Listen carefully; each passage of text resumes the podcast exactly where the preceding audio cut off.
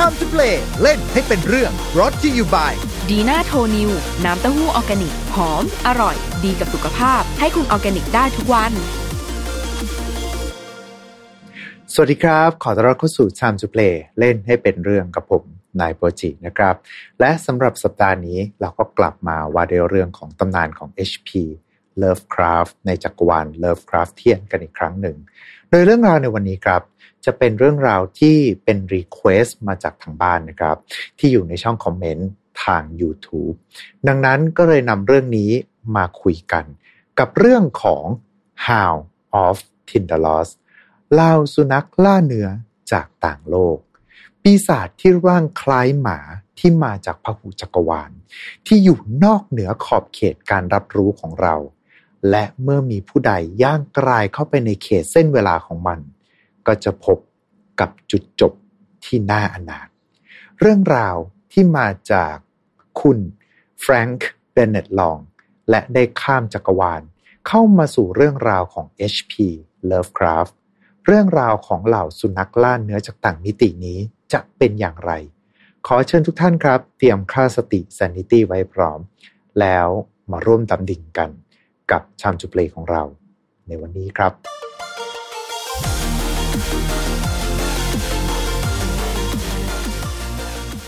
และแน่นอนนะครับว่าเมื่อเป็นเรื่องราวของ HP Lovecraft แล้วเนี่ย คนที่มาเป็นโคโฮสกับเราในครั้งนี้จะเป็นใครเป็นไม่ได้ นอกจากคุณซิดแอดมิน Lovecraftian Thailand แล้วเจ้าของเพจเรื่องเล่าจากข้างใต้ผืนฟ้าที่ไร้แสง สวัสดีครับคุณซีดสวัสดีครับผม สวัสดีทุกท่านเลยครับผม อ่า เช่นเดิมกันเลยนะครับ เพราะว่าเรื่องราวนี้นี่เห็นมีคนคอมเมนต์มา หลายคนมากแล้วก็พอเป็นเรื่องราวของ HP Lovecraft เนี่ยมักจะมีคอมเมนต์ของ How of Tinder Lost อยู่ในวิดีโอเสมอเลยนะครับผมดังนั้นก็เลยต้องขอแรงคุณซิดในการเล่าเรื่อง The How of Tinder Lost ให้ฟังหน่อยละกันนะครับ เรื่องราวของเจ้าหมาล่าเนื้อจากต่างมิตินี้เป็นอย่างไรบ้างครับ The How of Tinder Lord เนี่ยนะฮะก็เป็นเรื่องเล่า ที่ถูกเล่าโดยผู้ชายคนหนึ่งที่ชื่อว่าคุณแฟง ก็ครับแฟงเดียวกับคนเขียนนะแฟงเดียวกันอืมโดยในวันหนึ่งอะฮะคุณแฟงเนี่ย ก็ถูกเชิญโดยเพื่อนของเขาที่เป็นทั้งนักข่าวและนักเขียนที่ชื่อว่าอัลปินชัมเมอร์อืมได้เชื้อเชิญให้ไปหาที่ห้องพักของเขา ครับ ก็คือว่าคุณแฟรงค์อะถูกคุณอัลปินเชิญไปที่ห้อง อืมโดยคุณชัมเมอร์คนเนี้ยก็จะเป็นคนที่แปลกๆหน่อยอืมคือจะ ถ้าเกิดอธิบายก็จะเป็นแบบว่าคล้ายๆ แบบนักวิทยาศาสตร์สติเฟื่องอะประมาณนั้นฮ่าฮ่าคือเขาจะสนใจทั้งวิทยาศาสตร์ทั้งฟิสิกส์รวมถึงไอ้วิชาเล่นแร่แปรธาตุหรือว่าพวกศาสตร์เหนือธรรมชาติด้วย อืมคือเขาจะสนใจทุกอย่างคือเขาจะมีแนวคิดแบบประมาณว่ายังไงดีอะวิทยาศาสตร์แบบที่ยังไขไม่ออกความลับของเอกภพอะไรอย่างเงี้ยจะสามารถที่จะแก้ไขได้ด้วยศาสตร์ลี้ลับเนี่ยธรรมชาติ โอ้ครับผม อืมจะเป็นคนประหลาดประหลาดๆประมาณนั้นนะเขาจะคิดว่าตัวเองแบบฉลาดเหนือกว่าใครอะไรประมาณเนี้ยแล้วคุณชาเมอร์เขาเชิญคุณแฟรงค์มาทำไมครับเนี่ย อืมก็เหตุผลที่คุณชัมเมอร์ฮะชวนคุณแฟรงค์มาที่ห้องเนี่ย ก็เพื่อที่จะช่วยเหลือในการทดลอง อืมโดยคุณชัมเมอร์เนี่ยเขากำลังจะคิดเพื่อทดลองประหลาดเพราะเขาเพิ่งจะได้แบบยาจีนโบราณมา อ่าฮะคือพอพูดถึงยาจีนปุ๊บผมนึกถึงอาการปวดหลังก่อนอย่างแรกเลย คือไอ้ยาสูตรพิเศษเนี่ย มันจะเป็นยาที่แบบไงอะมาจากวิชาเล่นแร่แปรธาตุอะครับ คือมันเป็นสูตรยาที่จะทำให้ผู้เสพเข้าไปเนี่ย สามารถที่จะเดินทางข้ามเวลาได้ อืมอืม คือคุณชัมเมอร์เนี่ยเขาจะแบบว่าสนใจเรื่องเกี่ยวกับฟิสิกส์พอสมควรเลย ครับ เขาจะเชื่อว่ายังไงดีอะ ช่วงเวลาเนี่ยมันเป็นแค่ภาพลวงตา อืมคืออดีตปัจจุบันและอนาคตเนี่ยมันเกิดขึ้นขึ้นพร้อมกันโหนี่มันทฤษฎีฟิสิกส์โบราณมาก ใช่ครับผมโดยเนี่ยเขาเขาเชื่อว่าจริง ๆ แล้วอะไอเวลาเนี่ยมันคือภาพลวงตา แล้วไอยาตัวเนี้ยจะสามารถทำให้เขาเนี่ย สามารถที่จะข้ามไอภาพลวงตาเหล่าเนี้ยแล้วทำให้เขาเนี่ยสามารถที่จะย้อนอดีตกลับไปรับรู้ ถึงแบบว่าจุดเริ่มต้นของเวลาได้อะไรประมาณเนี้ย ครับ ซึ่งเดี๋ยวตรงนี้เดี๋ยวเราจะมาอธิบายเพิ่มในช่วงท้ายนะครับ ว่าไอ้ทฤษฎีนี้หมายถึงอะไร แต่ว่าทางคุณซิดเชิญต่อเลยครับ อืม โดยคุณชัมเมอร์เนี่ย ก็ได้เชิญคุณแฟรงค์มาเพื่อที่จะให้คุณแฟรงค์เนี่ย ช่วยบันทึกเรื่องราวทั้งหมด อืมอืมก็คือเวลาเสพยาเข้าไปคือแบบว่ามันจะไม่ได้แบบสติหลุดไปเลย จนไม่รับรู้อะไรรอบตัวนะฮะคือเขายังรับรู้สิ่งที่เกิดขึ้นรอบตัวอยู่แล้วเขาก็บอกว่าในขณะที่แบบว่ากำลังเพ้อเกี่ยว ไม่ใช่เพ้อสิแบบว่ากำลังย้อนเวลาไปเงี้ยครับก็จะเล่าไปเรื่อยๆว่าเขาแบบว่ารับรู้เกี่ยวกับเหตุการณ์ที่เกิดขึ้นอะไรขึ้นมาบ้าง แล้วก็อยากให้คุณแฟรงค์เนี่ย ช่วยจดสิ่งที่เขาได้รับรู้เนี่ย ลงบนกระดาษ แล้วก็ครับคุณชัมเมอร์เนี่ยจำเป็นที่จะต้องพึ่งพาคุณแฟรงค์อะให้ช่วยปลุกเขาให้ตื่นกลับมาด้วย อืม อืม ก็นี่คือบทบาทว่าทำไมอะคุณแฟรงค์ถึงถูกเชิญมา แล้วเรื่องราวเป็นยังไงต่อครับ ก็ เหมือนที่ว่าไปนะก็คือคุณชัมเมอร์เนี่ยเขาก็พอเตรียมอะไรเรียบร้อยแล้วเขาก็ตัดสินใจที่จะกินยาเข้าไป อืมพอเสพยาเข้าไปเนี่ย ตอนแรกมันก็มืดๆเขาจะเขาจะรู้สึกว่า เอ๊ะ ทุกสิ่งเนี่ยมันมืดไป แต่แล้วหลังจากที่ยาออกฤทธิ์อะเขาก็ค้นพบว่าเขาเนี่ย รับรู้เกี่ยวกับช่วงเวลาในประวัติศาสตร์เนี่ยทั้งหมดเลยพร้อมกัน อืม คือเขาคือแบบว่าอดีตปัจจุบันและอนาคตเนี่ยไม่มีสำหรับเขาแหละคือเขารับรู้ทุกสิ่งทุกอย่างอะที่เกิดขึ้นตั้งแต่อดีตปัจจุบันเนี่ยพร้อมกันไปหมดเลย ครับ อืม คือมันอาจจะเป็นอะไรที่ฟังเนี่ยเหนือการเข้าใจนะเดี๋ยวเรามาค่อยย้อนกลับมาอธิบายกันทีหลัง ครับ โดยฤทธิ์ของยาเนี่ยก็ได้นำพาคุณชัมเมอร์เนี่ย ย้อนเวลากลับไปจนกระทั่งถึงจุดเริ่มต้นของเวลาอ่าฮะก็คือแบบว่าไม่มีมนุษย์และไม่มีแบบชาวอียิปต์โบราณ ไม่มีชาวเมโสโปเตเมียแหละคือย้อนกลับไปตั้งแต่ ยุคที่แบบว่ายังไม่มีโลกยังไม่มีอะไรเลย คือเป็นเพียงแค่เส้นเวลาประมาณนั้น ครับเขาก็พบว่าเวลาเนี่ย ธรรมชาติของเวลาเนี่ย มันมีอยู่สองแบบมก็คือแบบที่เป็นสายทานเวลาแบบโค้ง แล้วก็มีแบบสายทานเวลาแบบมุม มุม อืม คือไอ้มุมเนี่ยมันก็ไม่ใช่มุมแบบทั่วๆไปที่เรารู้จักนะ ไม่ใช่แบบมุมเก้าสิบองศาแปดสิบองศาอะไรเงี้ยแต่มันเป็นแบบมุมเหนือธรรมชาติเลยที่ไม่มีในเอกภพของเรา ครับ ก็แบบตามแบบฉบับเลิฟคาร์บอะนะ คือเป็นมุมแบบยังไงเดียว มุมแบบที่ยากจะอธิบาย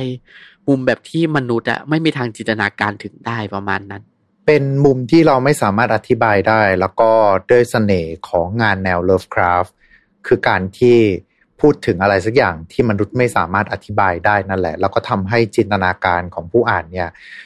โลดแล่นไปกับสิ่งที่เขาพูดถึง ตรงนั้นไปนะครับผม แต่ว่าหลังจากที่เขาได้ไปพบว่ามันมีสายทานของสายอาของเวลาที่มีสองแบบก็คือแบบโค้ง แล้วก็เป็นแบบมุม แล้วมันอืมเกิดอะไรขึ้นต่อครับ ก็ในระหว่างที่แบบว่าคุณชัมเมอร์เนี่ยกำลังล่องไปกับสายทานเวลานะในตอนนี้เองอะที่คุณแฟรงค์แกก็เริ่มแบบว่าได้กลิ่นฉุนประหลาดอืมคือคุณแฟรงค์ไม่ได้กินยาด้วยนะเขาก็นั่งจดอะไรไปเรื่อยๆเนี่ยครับตอนที่คุณชามเมอร์พูดเขาก็เริ่มแบบว่าได้กลิ่นฉุนประหลาด ฉุนแบบฉุนแบบจนทำให้เขารู้สึกคลื่นไส้เลยอะอืมประมาณนั้นก็เลยทำให้คุณแฟรงค์เนี่ยต้องถึงขนาดแบบว่าลุกไปเปิดหน้าต่าง ครับ แล้วก็ในเวลาเดียวกันน่ะ คือแบบว่าคุณแฟรงค์เขาแบบว่าเห็นแบบว่าเริ่มท่าไม่ดีแล้ว แบบมันเริ่มมีอะไรแปลกๆแล้วเขาเลยอืมถามคุณชัมเมอร์ว่าเอ้ยนี่ถึงเวลาหรือยังที่จะต้องปลุกคุณให้ตื่นอืมแต่คุณชัมเมอร์ก็ว่าเดี๋ยวก่อนเดี๋ยวก่อนคืออยากรู้ก่อนว่าเนี่ยเขาจะพบกับอะไรอืมจนกระทั่งในที่สุดอะคุณชัมเมอร์อะ ก็ได้หลงไปจนถึงสายธารสายธารเวลาที่เป็นที่เป็นมุม ครับ และก็ทำให้เขาเนี่ยได้เผชิญกับอสุรกายประหลาดตนหนึ่งที่เขาเรียกว่าฝูงหมาล่าเนื้อแห่งทินเดอร์ลอสครับ คือไอ้หมาล่าเนื้อแห่งทินเดอร์ลอสเนี่ยมันไม่ได้อาศัยอยู่ในเส้นเวลาที่เป็นเส้นโค้งก็แต่มันอาศัยอยู่ในเส้นเวลาที่เป็นเส้นมุม เหมือนประหนึ่งว่าอยู่กันคนละพคนหุละมิติจักรวาลกัน ใช่คนละมิติอะแหละว่ากันง่ายๆครับ คือโดยปกติเนี่ย คือสิ่งมีชีวิตอะที่อยู่คนละเส้นเวลาเนี่ย จะไม่สามารถข้ามไปถึงกันได้ อืมแต่เพราะไอฤทธิ์ยาเนี่ยทำให้คุณชามเมอร์เนี่ย หลงไปจนถึงเส้นเวลาที่เป็นมุมได้ ครับ ก็เลยทำให้เขาเนี่ย ดันไปเจอกับไอ้ฝูงหมาล่าเนื้อทินเดอร์ลอดเนี่ย อืมก็พอเผชิญหน้ากับฝูงฝูงหมาล่าเนื้อทินเดอร์ลอสเนี่ยก็ทำให้คุณชัมเมอร์เนี่ยกลัวแบบเสียสติไปเลยอะครับ คือก็ไม่ถึงแบบว่าพูดจาไม่รู้เรื่องนะก็ยังพูดจารู้เรื่องอยู่ จะทำให้เขาแบบกลัวจนเสียขวัญเลย แล้วเขาบอกว่าไอ้หมาล่าเนื้อเนี่ยกำลังจะแบบว่าไล่ล่าตามเขาข้ามเวลามาแล้ว ก็เลยทำให้คุณแฟรงค์เนี่ยตัดสินใจที่จะปลุกคุณชัมเมอร์ให้ตื่นกลับขึ้นมา ครับ แต่คือว่าพอตื่นกลับขึ้นมาคุณชัมเมอร์ก็ยังแบบว่ายังไงอะยังคุมสติไม่อยู่อะอืมเพราะแบบว่าเจอรู้ว่าไอ้หมาพวกนี้กำลังไล่ล่ามาก็ทำให้เขารู้สึกกลัว คือแต่คุณแฟรงค์อะเขาก็ ไม่เชื่อ ไม่เชื่อว่าแบบว่าสิ่งที่คุณชัมเมอร์เจอเนี่ยเป็นเรื่องจริง ครับ คือคุณแฟรงค์ก็คิดว่าเอ๊ะแบบคุณมันอาจจะเป็นเพราะฤทธิ์ยาก็ได้ทำให้คุณชัมเมอร์เพ้อคลั่งไปอะไรประมาณเนี้ยอืมเขาเลยคิดว่าแบบเอ้ย คุณชัมเมอร์แบบเสียสติไปแล้วก็เลยตัดสินใจที่จะแนะนำจิตแพทย์ให้คุณชัมเมอร์แล้วก็บอกว่าเนี่ย คุณชัมเมอร์อะเริ่มที่จะหลงหลงๆแล้วนะให้ไปพบกับจิตแพทย์ดีกว่าเพื่อความชัวร์แล้วก็ตัดสินใจที่จะขอตัวกลับมา อืม อืม แล้วก็ปล่อยทิ้งให้คุณชัมเมอร์เนี่ย แบบว่ายังไงอะหลอนอยู่อย่างนั้น ในห้องตัวเอง ถ้ามอจงนกระทั่จางกถ้ามองจากมุมคนภายนอกก็แอบรู้สึกได้ว่า ถ้ามีเพื่อนเราสักคนหนึ่งบอกว่า กูจะเสพยา เพราะว่าจะสามารถพาไปในท่องไปในเวลาต่างๆได้ เราก็จะรู้สึกได้ว่า เออ แกน่าจะควรจะต้องไปหาจิตแพทย์แล้วล่ะ อืม โดยเฉพาะแบบว่าเจอการเพลอข้างด้วยนะครับแบบว่าเริ่มที่จะเพลอข้างหลังเสพยาเนี่ย ใช่ แต่ว่าในมุมกลับกันครับ มันกลายเป็นว่ามันมีเหตุการณ์นั่นก็คือกลิ่นประหลาดที่มันอืมโผล่ออกมา ใช่ แล้วหลังจากนั้นเป็นยังไงต่อครับ ก็คือในเช้าวันถัดมานะฮะ หลังจากที่แบบว่าเกิดเหตุการณ์นั้นขึ้นอะ คุณแฟรงก์ก็ได้เอ่อคุณแฟรงก์ก็ได้รับโทรศัพท์จากคุณชัมเมอร์ ครับ คือคุณชัมเมอร์เนี่ยเขาไม่ได้เขาต้องการอะ ให้คุณแฟรงก์อะช่วยหาซื้อปูนปลาสเตอร์ไปให้ อืม ก็คุณแฟรงก์ก็โอเคก็เพื่อนแหละ ก็ทำตามคำสั่งก็ไปซื้อปูนปลาสเตอร์อะไรมาจัดการเรียบร้อยสักยี่สิบปอนด์ครับแล้วก็ไปเนี่ยไปยังห้องพักของคุณชัมเมอร์ อืม คือพอคุณแฟรงก์อะไปถึงคุณชัมเมอร์ก็รีบเลย รีบเอาปูนปลาสเตอร์เนี่ยมาผสม แล้วก็เขาบอกว่าจำเป็นอะที่จะต้องปิดมุมทั้งหมดอะของห้องอ่าฮะ ก็คือว่าตามห้องเนี่ยมันจะเป็นห้องเหลี่ยมๆใช่ไหมแล้วมันจะมีมุมมีอะไรอย่างเงี้ยเขาบอกว่าจำเป็นที่จะต้องปิดมุมทั้งหมดให้เป็นมุมโค้งเพื่อป้องกันไม่ให้ฝูงหมา Tindalos เนี่ยไล่ตามมาได้ นึกสภาพว่าคุณอยู่ในห้องธรรมดาหนึ่งห้องยังไงเวลา เรามองไปที่มุมห้องของเราด้วยความที่มันเป็นมุมห้อง มันก็อืมจะเป็นมุมเหลี่ยมใช่ เป็นมุมอืมมุมของห้องเป็นเหลี่ยมๆแบบนี้ แต่เขาก็อืมเลยต้องการเอาปูนปลาสเตอร์มาทำให้ ตัวมุมห้องนั้นกลายเป็นตัวโค้งๆไปๆใช่ คือไม่ใช่แค่มุมห้องอย่างเดียวนะรวมถึงพวกเฟอร์นิเจอร์อะไรทั้งหลายด้วย คืออะไรที่มันเป็นแบบว่าเป็นมุมเป็นอะไรอย่างเงี้ย คือเขาโบกปิดทั้งหมดเลย ให้เป็นส่วนโค้งทั้งหมดเลย ครับ อืมแต่ก็คือว่าพอโบกอะไรเสร็จเสร็จเรียบร้อยแล้ว คุณมันก็ยิ่งทำให้คุณแฟรงก์กังวลอะใช่ไหมแบบเฮ้ยแบบเพื่อนบ้าไปแล้วแน่ๆอะไรประมาณเนี้ยเขาเลยยืนยันว่าเนี่ยคุณชัมเมอร์อะยังไงก็ต้องไปพบจิตแพทย์ให้ได้ ยังไงก็ต้องไป ซึ่งครับคุณชัมเมอร์ก็โอเคตกลงว่าเขาจะไปพบแต่หลังแต่หลังจากนี้นะ ซึ่งคุณแฟรงก์ก็ขอตัวจากมาเหมือนเดิมอืมก็คิดว่าเนี่ยเดี๋ยวพอคุณชัมเมอร์ดีขึ้นเนี่ยเขาก็เขาก็จะแบบว่าจะไปพบกับจิตแพทย์เองอะไรประมาณเนี้ยครับ แต่ปัญหาก็คือหลังจากนั้นไม่นานอะ หลังจากที่แบบว่าทั้งสองคนอะ ช่วยกันแบบว่าโบกโบกปิดมุมที่เป็นเหลี่ยมๆเนี่ยทั้งหมดเรียบร้อยแล้วครับ มันดันมีเหตุการณ์เหตุ อาจจะเป็นเหตุบังเอิญหรืออะไรก็ไม่รู้ละอืมมันเกิดแผ่นดินไหวขึ้น ครับ ก็เลย พอไอ้แผ่นดินไหวเนี่ยก็ทำให้ไอ้ปูนปลาสเตอร์ที่โบกไว้เนี่ยมันแตก อืมก็เลยทำให้ไอ้เนี่ย ไอ้ส่วนโค้งอะไรทั้งหลายมันกลับไปเป็นมุมเหมือนเดิม ครับ โดยแล้วก็ในเช้าวันถัดมาหลังจากเกิดแผ่นดินไหวอะคือเจ้าของอพาร์ตเมนต์อะคือคุณชัมเมอร์เขาอาศัยอยู่บนห้องพักนะฮะในห้องเช่าอย่างเงี้ย เป็นอพาร์ตเมนต์คือเจ้าของอพาร์ตเมนต์เนี่ยของคุณชัมเมอร์อาศัยอยู่ก็ได้กลิ่นฉุนประหลาดอืมคือมันเป็นกลิ่นฉุนนั่นเหลือทนเลยตอนแรกเขาคิดว่าเอ้ยมันอาจจะเป็นกลิ่นแก๊สมั้งแบบคุณชัมเมอร์ลืมปิดแก๊สอะไรอย่างเงี้ยครับก็เลยตัดสินใจที่จะไปเคาะเรียกอืมแต่ก็ไม่มีเสียงตอบ เขาเลยตัดสินใจถือวิสาสะบุกเข้าไปภายในห้องครับ แล้วเขาพบว่าภายในห้องนั้นนะคุณชัมเมอร์ได้นอนตายแบบเปลือยกายอยู่ยังเป็นปริศนาภายในห้อง อืมโดยไอ้เนี่ย คุณชัมเมอร์เนี่ยที่เสียที่เสียชีวิตเนี่ยคือตามตัวเนี่ยก็เต็มไปด้วยสสารประหลาดสีน้ำเงินเต็มไปหมดเลย ครับ คือมันเป็นสสารแบบที่ไม่ควรแบบว่าปกติอะพบเจอไม่ได้ในโลกมนุษย์อะแล้วก็ปัญหาก็คือส่วนส่วนศีรษะของคุณชัมเมอร์เนี่ย ไม่ได้ติดอยู่บนคอและคือตั้งอยู่บนอก แล้วก็ร่างกายของเขาเนี่ยก็บิดงอวุ่นวายไปหมดในมุมที่ประหลาดเลย ครับ แต่ยังไงก็ตามอะการตายที่แบบประหลาดของเขาเนี่ยก็แบบไม่มีร่องรอยของเลือดเลยนะอืม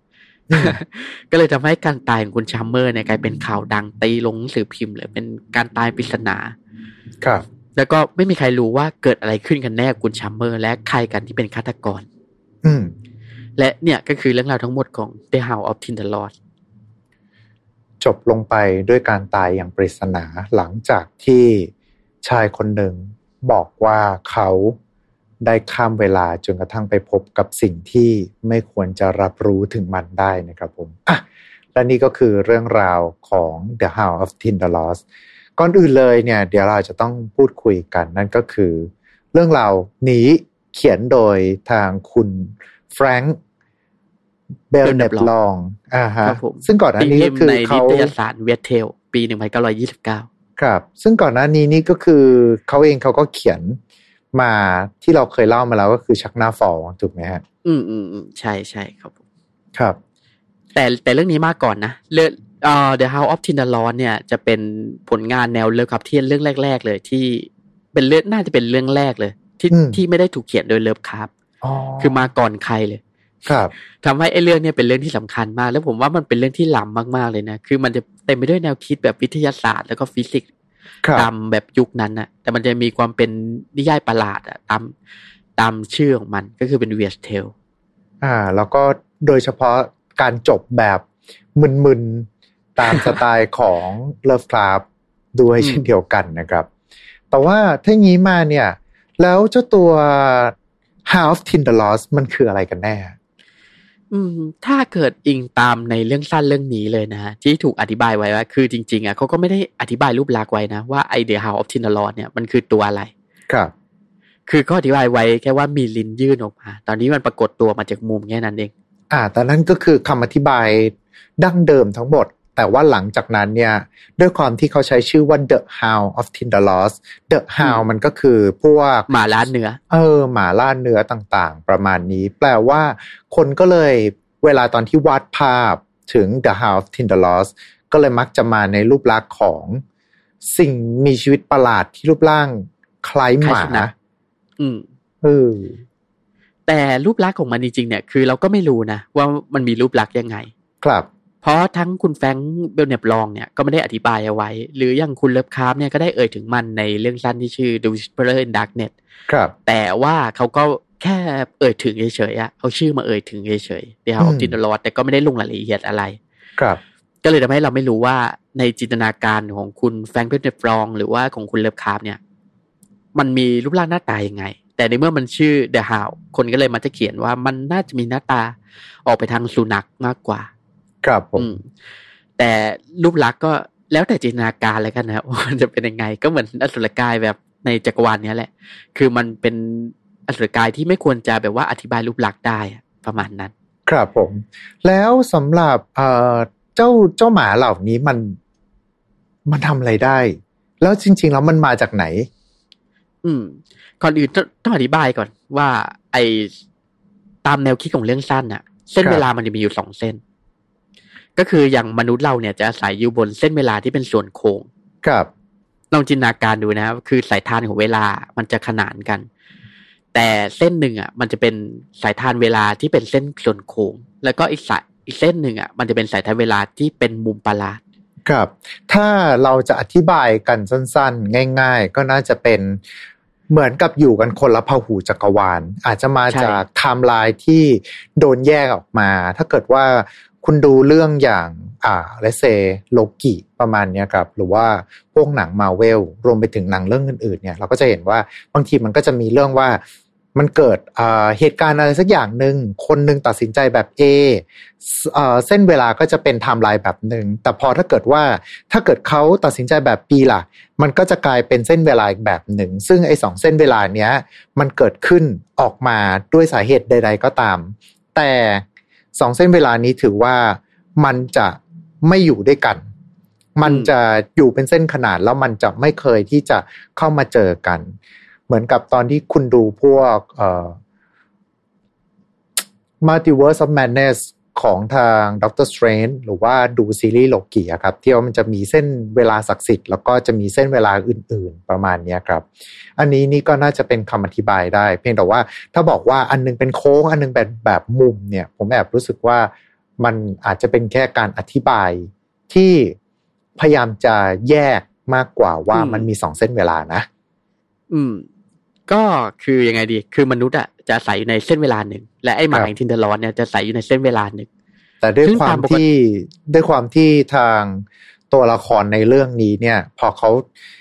คุณชามเมอร์แกกินยาแล้วแกเสพยาจนกระทั่งแกสะแกบอกว่าแกย้อนเวลาไปได้ มันเลยย้อนไปถึงจุดที่สองเส้นเนี้ย มันเคยบรรจบอยู่ด้วยกัน แล้วอืมทำให้เจ้าพวก The Hounds of Tindalos เจ้าสุนัขล่าเนื้อ Tindalos เนี่ยสามารถรับรู้การมีตัวตนได้ของคุณ Chalmers ในอีกเส้นเวลาหนึ่งประมาณอืนี้มก็เลยทำไอ้ก็คือว่าไอ้หมา Tindalos เนี่ย ถ้าเกิดว่ามีคนหลงไปอะ ไปครับพบกับพวกมันเข้าอะ พวกมันก็จะจำกลิ่นได้ อืมคือพอมันพอมันจำกลิ่นได้แล้วมันจะตามไล่ล่าครับมันจะตามไล่ล่าเหยื่อ จนกระทั่งมาถึงเส้นเส้นเวลาของเหยื่อเลยนะครับ คือแบบว่าพอเจอมันปุ๊บเสร็จมันจะไล่ล่ามาเรื่อยๆ ซึ่งไอ้หมาแห่งทินเดอรอสเนี่ยมันจะมีความพิเศษอย่างอืมก็คือว่ามันจะสามารถมุดผ่านออกมาจากที่ใดก็ได้ที่มีมุม อืม อาจจะเป็นกิมมิคของเขาหรือเปล่าว่า ในเมื่อมาจากเส้นเวลาแบบมุมก็เลยกลายเป็นว่าสามารถโผล่มาจากตรงไหนก็ได้ที่มันเป็นมุม ใช่ ก็คือว่าเป็นอะไรก็ได้ที่เป็นมุมจะเป็นมุม90องศา180องศาขอให้เป็นมุมอะไอหมาพวกนี้จะสามารถโผล่ออกมาได้อ๋อ และนี่ก็เลยคือเหตุผลที่ว่าทำไมคุณ Chalmers อะถึงพยายามที่จะใช้ปูนปลาสเตอร์เนี่ยโบกปิดมุมมุมทั้งหมดภายในห้องเขา แล้วก็ขังตัวเองอยู่ภายในห้องนั้น ครับ ก็เพื่อที่จะปกป้องตัวเองจากไอหมา Tindalos เนี่ยอืมเพราะมันแต่อาจก็จะโผล่มาจากมุมไหนก็เป็นไปได้ทั้งหมด อืม แต่ก็พอดีเหมือนอย่างที่เราเล่าไปอะคือก็เขาก็โชคร้าย มันครับอาจจะเป็นแบบว่าเป็นอำนาจของหมา Tindalos ก็ได้นะเราก็ไม่รู้ หรือบางทีอืมอาจจะเป็นแค่ความบังเอิญก็ได้ ที่บังเอิญเกิดแผ่นดินไหวขึ้นมา เลยทำให้ปูนปลาสเตอร์แตก แล้วก็ทำให้ไอ้หมา Tindalos เนี่ย สามารถที่จะตามมาเอาชีวิตของเขาได้ในภายหลัง ครับผม ซึ่งตัวหมา ในจักรวาลอ่าในเรื่องราว original ก็คือมาในฐานะของสิ่งมีชีวิตที่ตามไล่ล่าคุณ Chalmers แต่ว่าในจักรวาลขยายล่ะครับ ได้มีการเพิ่มเติมเจ้า Hound of t i n d e r Lost ให้กลายเป็นตัวอะไรยังไงไปบ้างไหมครับ อืม ส่วนตัวผมว่ามันก็มาบทบาทเดียวกันนะ คือว่าเป็นสิ่งเอ่อเป็นสิ่งมีชีวิตที่จะโผล่มาในแคมเปญที่แบบว่าเกี่ยวข้องกับเวลา อืม อย่างในเกมของประตูรูอะไรเงี้ยก็จะมีใช่ไหมแบบว่าการเข้าไปเกี่ยวข้องกับเวลาหรือว่าการใช้ยาประหลาดอย่างเงี้ยครับซึ่งถ้ามีคนอะหลงหลงไปในสายธารของกาลเวลาแล้วไปเจอมันเข้า ก็จะถูกไอหมาพวกเนี้ยตามล่า อืม อืม ซึ่งไอหมาหมา Tindalos เนี่ยเป็นตัวหนึ่งที่ค่อนข้างจะดัง คือมันไปโผล่ทุกที่เลย ที่ไหนก็ตามที่มี Lovecraft เนี่ยมันไปโผล่หมด ครับ ก็อย่าง Nyaruko ก็ยังมีนะ คือใน Nyaruko ก็มี Easter egg เอ่ยถึงว่า มีไอเนี่ยจำเป็นที่จะต้องโบกปิดมุมไว้เพื่อไม่ให้ไอไอหมาพวกเนี้ยตามมาได้ อ่า ในอนิเมะอืมเรื่องนั้นนะครับ โอเคนะฮะ ก็เลยกลายเป็นเหมือนกับเป็นอีกหนึ่งสัตว์ประหลาด เป็นอีกหนึ่งเอนติตี้อีกหนึ่งสิ่งที่ พอโดนผนวกเข้ามาอยู่ในจักรวาลของ Lovecraft แล้วก็เลยถูกเอามาใช้งานกันได้อยู่เนืองๆเลยเลยทีเดียวนะครับ อืม แต่ไอหมายอ่าแต่แนวคิดของ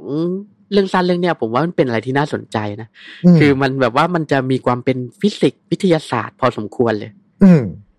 เพราะอย่างในเรื่องเนี่ยก็มีกาครัรบการเอ่ยถึงว่าไอเนี่ย แนวคิดเกี่ยวกับเวลา อืม คือณปัจจุบันเรายังถกเถียงกันอยู่ใช่ไหมว่าจริง ๆ แล้วเวลามันคืออะไร ซึ่งในเรื่องนี้ก็มีการเอ่ยถึงว่าเวลาไอเวลาเนี่ยจริง ๆ แล้วมันเป็นแค่ภาพลวงตา คือมิติที่สี่ครับ คือถ้าเกิดว่าอันนี้อธิบายสำหรับท่านผู้ชมแล้วกันว่าอ่ามันก็จะมีอย่างทุกวันนี้เราก็จะบอกอนุมานกันว่าเราอยู่ในมิติที่สามก็คือจะเป็นกว้างคูณยาวคูณสูง ประมาณเนี้ยครับ คือเรารับรู้ได้แค่สามมิติ เรารับรู้ได้สามมิติ แต่ว่ามิติที่สี่มันคือมิติเวลา อย่างผมทำนิ้วแบบนี้ก็ถือว่าเป็นเป็นเส้นเวลาเส้นหนึ่ง แล้วถ้าเกิดว่าผมชูสองนิ้วขึ้นมาอย่างเงี้ย มันคือเหตุการณ์เมื่อตอนที่เวลามันเหมือนกับแบ่งออกมาเป็นเหมือนกับตอนที่คุณตัด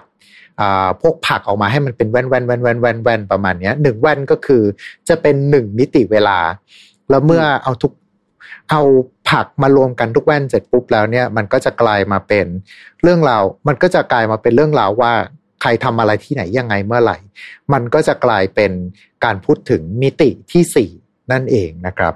เอว่าอให้นึกถึงไอ้นี่ดีกว่า ให้นึกถึงฟิล์มภาพยนตร์ดีกว่าอ่าฟิล์มภาพยนตร์ อืมก็คือฟิล์มฟิล์มภาพยนตร์น่ะมันจะเป็นฉากเรียงมาใช่ไหมฉากหนึ่งฉากสองฉากสามและฉากสี่คือถ้าเกิดเราดูฟิล์มเฉยๆอะมันก็จะเป็นภาพนิ่ง ครับ ใช่ไหมแต่ เออเราอะสามารถที่จะรับรับชมฟิล์มพวกนี้ได้ ด้วยการทำให้ฟิล์มเนี่ยมันหมุนเร็วแแล้วก็อืมทำให้ภาพภาพทั้งหลายอะมันจะสามารถวิ่งต่อกัน ก็คือหนึ่งวิหนึ่งวินาทีเนี่ย เราก็จะเห็นพร้อมกันประมาณยี่สิบสี่ภาพอ่าถ้าเกิดเป็นภาพภาพยนตร์ถูกไหมครัฮะบก็เนี่ยก็คือว่ามันจะคล้ายๆกัน ก็คือว่าในแนวคิดแบบตาม The House of Tinderlord เนี่ย ก็คือว่าไอเวลาเนี่ยมันเป็นแค่ภาพลวงตา อืมก็คือว่ามนุษย์เนี่ยจะสามารถรับรู้เหตุการณ์อะ แค่เคลื่อนไปข้างหน้าเท่านั้น แต่จริง ๆ แล้วมันเป็นแค่ภาพลวงตา คืออดีตปัจจุบันและอนาคตเนี่ยเกิดขึ้นพร้อมกัน อืม อืม นี่คือแนวคิดแบบไอเนี่ย ในในเรื่องซันก็คือว่าพอเขากินยาเข้าไปเนี่ยเขาก็กลายเป็นเหมือนปีศาจแห่งลาปาดอะคือสามารถที่จะรับรู้เหตุการณ์ทั้งหมดอะที่เกิดขึ้นตั้งแต่อดีตปัจจุบันและอนาคตเนี่ยได้พร้อมกันในช่วงเวลาเดียวกัน อันเนี้ยจะต้องอธิบายเชิงอัดเพิ่มเติมนิดนึงนะครับ เพราะว่าเป็นทฤษฎีทางฟิสิกส์ ถึงแม้ว่าจะตั้งชื่อว่าปีศาจแห่งลาปลาส แต่ความเป็นจริงแล้วนี่คือทฤษฎีทางเทอร์โมไดนามิกยุคเก่าอืมก็คือถ้าเกิดว่าเรารู้ว่าสสารอันหนึ่งมีแรงเคลื่อนกับมีแรงผลกระทบกับสสารอีกอันหนึ่งใช่ไหมครับ ถ้าสมมุติว่าเรารู้ว่าอ่า สสารชิ้นนี้มาชนกับสสารชิ้นนี้มันจะทำให้ตัวนี้มันกระเด้งไปทางไหน แต่ถ้าเกิดว่าจะเป็นยังไงถ้าเรารู้สสารทั้งจักรวาลอืมมันก็จะทำให้เรารู้ว่า ไอเนี่ย มีแรงเท่าไหร่ไอนี่ มันพุ่งชนตัวนี้ไอนี่จะก็ต้องกระเด็นออกมาทางนี้ แล้วมันอาจจะไปชนสิ่งอื่น ถ้าเกิดว่าเรารู้ตรงนี้ก็เท่ากับว่าเราจะสามารถที่จะทำนายอนาคตได้ แต่ในขณะเดียวกัน ถ้าเราคิดมองย้อนกลับว่า ถ้าเรารู้แรงทุกอย่าง แปลว่าเราเนี่ยสามารถที่จะรู้ได้ว่า สิ่งนี้อนาคตจะเป็นยังไง และการที่ไอสิ่งนี้มันเคลื่อนมาทางนี้ได้ แปลว่าแรงในอดีตมันเคยทำอะไรมาบ้าง ถ้าเรารับรู้ทุกอย่างในจักรวาล แปลว่าเราจะรู้ทั้งหมดเลยว่า อดีต ปัจจุบันและอนาคตจะเกิดอะไรขึ้นบ้าง เขาก็เลยถูกเรียกว่าปีศาจแห่งลาพลัส ซึ่งอืมทฤษฎีนี้สุดท้ายโดนควอนตัมฟิสิกส์ทำลายทิ้ง เพราะว่าเขาพบว่ามันมีสสารบางส่วนที่มันไม่ไม่เคลื่อนที่ตามแรงที่มันเคยทำหรือว่าเคยถูกกระทำมาประมาณเนี้ยครับ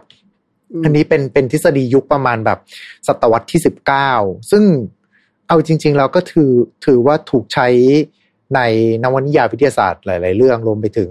แนวคิดด้วยเช่นเดียวกันนะครับ แต่ว่าอืมในมุมกลับการอันนี้น่าจะเป็นการอธิบายที่เรียกว่าสั้นที่สุดแล้วล่ะ เพราะมันค่อนข้างจะซับซ้อนนะถ้าพูดกันนี้เป็นชั่วโมงเลยนะใช่เพราะถ้าเกิดว่าไม่งั้นเราจัดพอดแคสต์เพิ่มขึ้นมาอีกชุดหนึ่งพูดถึงเรื่องปีศาจของลาพัดก็ได้ ถึงแม้ว่าจะบอกเป็นปีศาจอย่างที่บอกไป นี่คือทฤษฎีทางฟิสิกส์นะครับ โอ้น้องเขาน่ารักจะตายพี่ว่าน้องนั่นมันเขาวีปีศาทูจเบอร์นั่นแหละอืมแต่ว่าโอเค เราก็ทำให้มันก็คือเหมือนกับยา ไอยาจีนที่ว่าเนี้ยอืมหลังจากที่เสพเข้าไปก็คือจะทำให้มนุษย์คนหนึ่งกลายเป็นปีศาจแห่งลาปลาสก็คือจะรับรู้อยู่ในทุกช่วงเวลาอืมก็คือสามารถที่จะย้ายจิตตัวเองไปเพื่อที่จะไปดูจุดเริ่มต้นของวิญอาของการเวลาได้ และเมื่อไปถึงจุดเริ่มต้นของการเวลา มันอาจจะไปถึงจุดที่เส้นของเวลามันแตกแขนงออกมาเป็นสองเส้น และอืมเส้นนั้นณจุดนั้นเอง อาจจะมีตัวตนของ Half t i n d e r l o s ที่รับรู้ว่าชายคนนี้ ได้เข้ามาถึงเส้นเวลาของมัน เลยก็เลยออกตามล่านั่นเองนะครับ แต่ก็มันก็มีความเป็นไปได้อย่างนะ อืม ก็คือว่าบางทีอะคือคุณชามเมอร์อะแกอาจจะกินยาแล้วหลอนไปเองไง อืม ไอ้นี่ก็คือเป็นความเป็นไปได้อย่าง คือมันเป็นไอเนี่ยสิ่งที่น่าสนใจอย่างหนึ่งนะของเรื่องสั้นแบบแนวเร็วกับเทียนอะครับ คือบางทีอะไอเรื่องเล่าอะที่เกิดขึ้นทั้งหมดอะ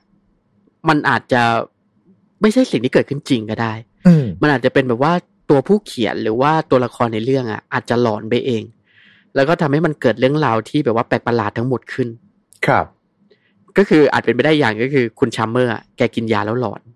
แล้วไอ้เรื่องแล้วคือไอ้การตายที่เกิดขึ้นอะอาจก็อาจจะเป็นผลพวงจากเขาเอง หรือว่า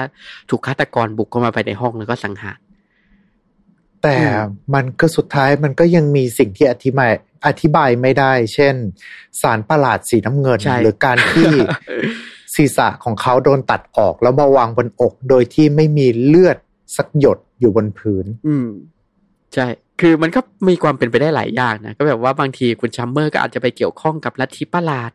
หรือว่าอาจจะแบบว่าไงดีไอยาตัวเนี้ยก็อาจจะทำให้ไปเปลี่ยนให้เลือดของเขากลายเป็นอย่างอื่นก็เป็นได้ ครับผม อืม ก็คือเนี่ยมันเป็นจุดอีกน่าสนใจ จุดที่น่าสนใจอย่างหนึ่งของผลงานแนวนี้ ผมว่าครับเนี่ยมันเรื่อง The House of Tinder Lord อะเขามีวิธีการเล่าเรื่องที่ฉลาดมากเลยนะถึงแม้ว่าจะไม่ได้เป็นนักเขียน ไม่ใช่ผลงานของคุณ H.P. Lovecraft แต่ก็เรียกได้ว่าเป็นเรื่องแรกที่ใช้แนวการเล่าเรื่องแบบ Lovecraft มาเล่าอืมเป็นนิยายของตัวเองนั่นเอง แล้วสุดท้ายเจ้า Hound of Tinder Lost ก็เข้าไปอยู่ในเรื่องราวของ H.P. Lovecraft ด้วยเช่นเดียวกันนะครับ แต่ผมสงสัยมากเลยทำไมทำไมเจ้าตัวนี้มีคนขอมาเยอะมากเลยอะคุณ ส่วนตัวส่วนตัวผมนะ ผมคิดว่าชื่อมันเท่นะ The House of Tinder Lord คือมันชื่อเท่แล้วมันจำง่าย The House of Tinder Lord แต่อีกเหตุผลหนึ่งที่ผมคิดก็อาจจะเป็นเพราะมันไปโผล่ทุกที่ที่มีการ์ตูนลูมิตอนมั้งอืมเป็นเพราะมันเป็นตัวละครที่ถูกนิยมใช้มากที่สุดตัวหนึ่ง The House of Tinder Lord เป็นตัวที่ถูกนิยมใช้ในพวกการ์ดเกมพวกอะไรอย่างนี้ อืม คือต้องบอกว่า The House of Tinder Lord อะเป็นเรื่องสั้นในการ์ตูนลูมิตอนอะครับ ที่นิยมมากที่สุดเรื่องหนึ่งอืมคือมันเต็มไปด้วยแนวคิดประหลาดๆและน่าสนใจอะ ก็เลยทำให้แบบว่าคนอ่านอะ มักจะจำได้เลยและไม่ค่อยลืม ครับสำหรับสำหรับผมเองอะ The House of Tinder Lord เนี่ยนับได้ว่าเป็นการ์ตูนลูมิตอดอะเรื่องที่ดีดีที่สุดเรื่องหนึ่งอันดับต้นๆเลยนะอืมถึงแม้ดีว่ากว่าหลายเรื่องของ Lovecraft อีกนะถ้าเกิดในในความเห็นของผมอะชอบตรงเนี้ยแหละว่า ดีกว่าหลายเรื่องของ Lovecraft เนี่ย ใช่ เพราะคุณ Lovecraft เองก็มีหลายเรื่องอะที่แบบว่า คือในตามอ้างอิงจากรสนิยมของผมเองนะ คือผมอ่านเสร็จแล้วผมก็ไม่ค่อยชอบอะอ่าแต่คือ The Hounds of Tindalos ผลงานอย่าง The Hounds of Tindalos เนี่ยมันเป็นอะไรที่แบบว่าผมว่ามันเจ๋งอะคือแบบว่าเขาหยิบเอาแนวคิดแบบวิทยาศาสตร์ของยุคนั้นนะวิทยาศาสตร์ยุคนั้น หรือว่าฟิสิกส์ยุคนั้นนะเอามาผูกกับเรื่องราว แล้วกลายเป็นเรื่องราวที่น่าสนใจขึ้นมา อืม อืม ก็เลยทำให้ผมค่อนข้างที่จะชอบ The Hounds of Tindalos แล้วผมคิดว่าชาว Lovecraft ที่หลาย ๆ คนน่ะ ที่ได้อ่าน ก็รู้สึกชอบเหมือนกัน ก็เลยทำให้ไอตัว The Hounds of Tindalos เนี่ย มักจะถูกเอามาใช้บ่อย ไม่ว่าจะใน card game หรือว่า board game หรือว่าใน campaign Call of Cthulhu เราก็มักจะเห็นมันอยู่เป็นประจำอืมแล้วถ้าว่ากันตรงๆนะมันเป็นนักล่าที่น่ากลัวมากเลยนะ The House of Tinder Lord เนี่ยโผล่มาจากมุม ใช่โผล่มาจากมุมคือแบบว่าต้องใช้ความพยายามอย่างมากเลยที่จะหนีมันให้พ้นนะครับ อืม ก็เลยทำให้แบบว่ามันก็เป็นตัวละครที่แบบว่าค่อนข้างที่จะเด่น คือ ไม่ใช่ตัวละครตัวเดียวด้วยมาเป็นฝูงด้วยอืมมันก็เลยทำให้มีคนขอมาเยอะมากเลยนะครับสำหรับเจ้าเรื่องราวนี้นะครับผมอะแต่นี่ก็คือเรื่องราวทั้งหมดของเราในวันนี้กับสุนัขล่าเนื้อแห่งทินดาลอสเหล่าปีศาจอสุรกายจาก คนละช่วงเวลาของพวกเรานั่นเองนะครับผมยังไงก็ตามวันนี้ก็ต้องขอขอบคุณคุณซิดมาก ๆ เลยนะครับสำหรับเรื่องราวในวันนี้ขอบคุณมากเลยครับ ขอบคุณทุกท่านที่ฟังมาจนจบเช่นกันครับผมโอเคนะครับผม แล้วก็สำหรับวันนี้ยังไงก็ตามก็ต้องขอขอบคุณทุกๆ คนเลยนะครับ ที่เข้ามารับชมหรือว่ารับฟังกัน เช่นเดิมครับ อาจจะเป็นการไม่รบกวนเกินไป ถ้าเกิดว่าอาจจะช่วยกันกดไลค์กดแชร์ กด subscribe กด follow ตามช่องทางที่ทุกท่านกำลังรับชมกันอยู่ จะได้ไม่พลาดเรื่องราวดีๆ จากพวกเราชาวพลูโตนะครับ และยังไงก็ตามเอาไว้เจอกันใหม่โอกาสหน้า และโปรดระวังมุมห้องของคุณสำหรับวันนี้ สวัสดีครับ Time to play เล่นให้เป็นเรื่อง Presented by ดีน่าโทนิว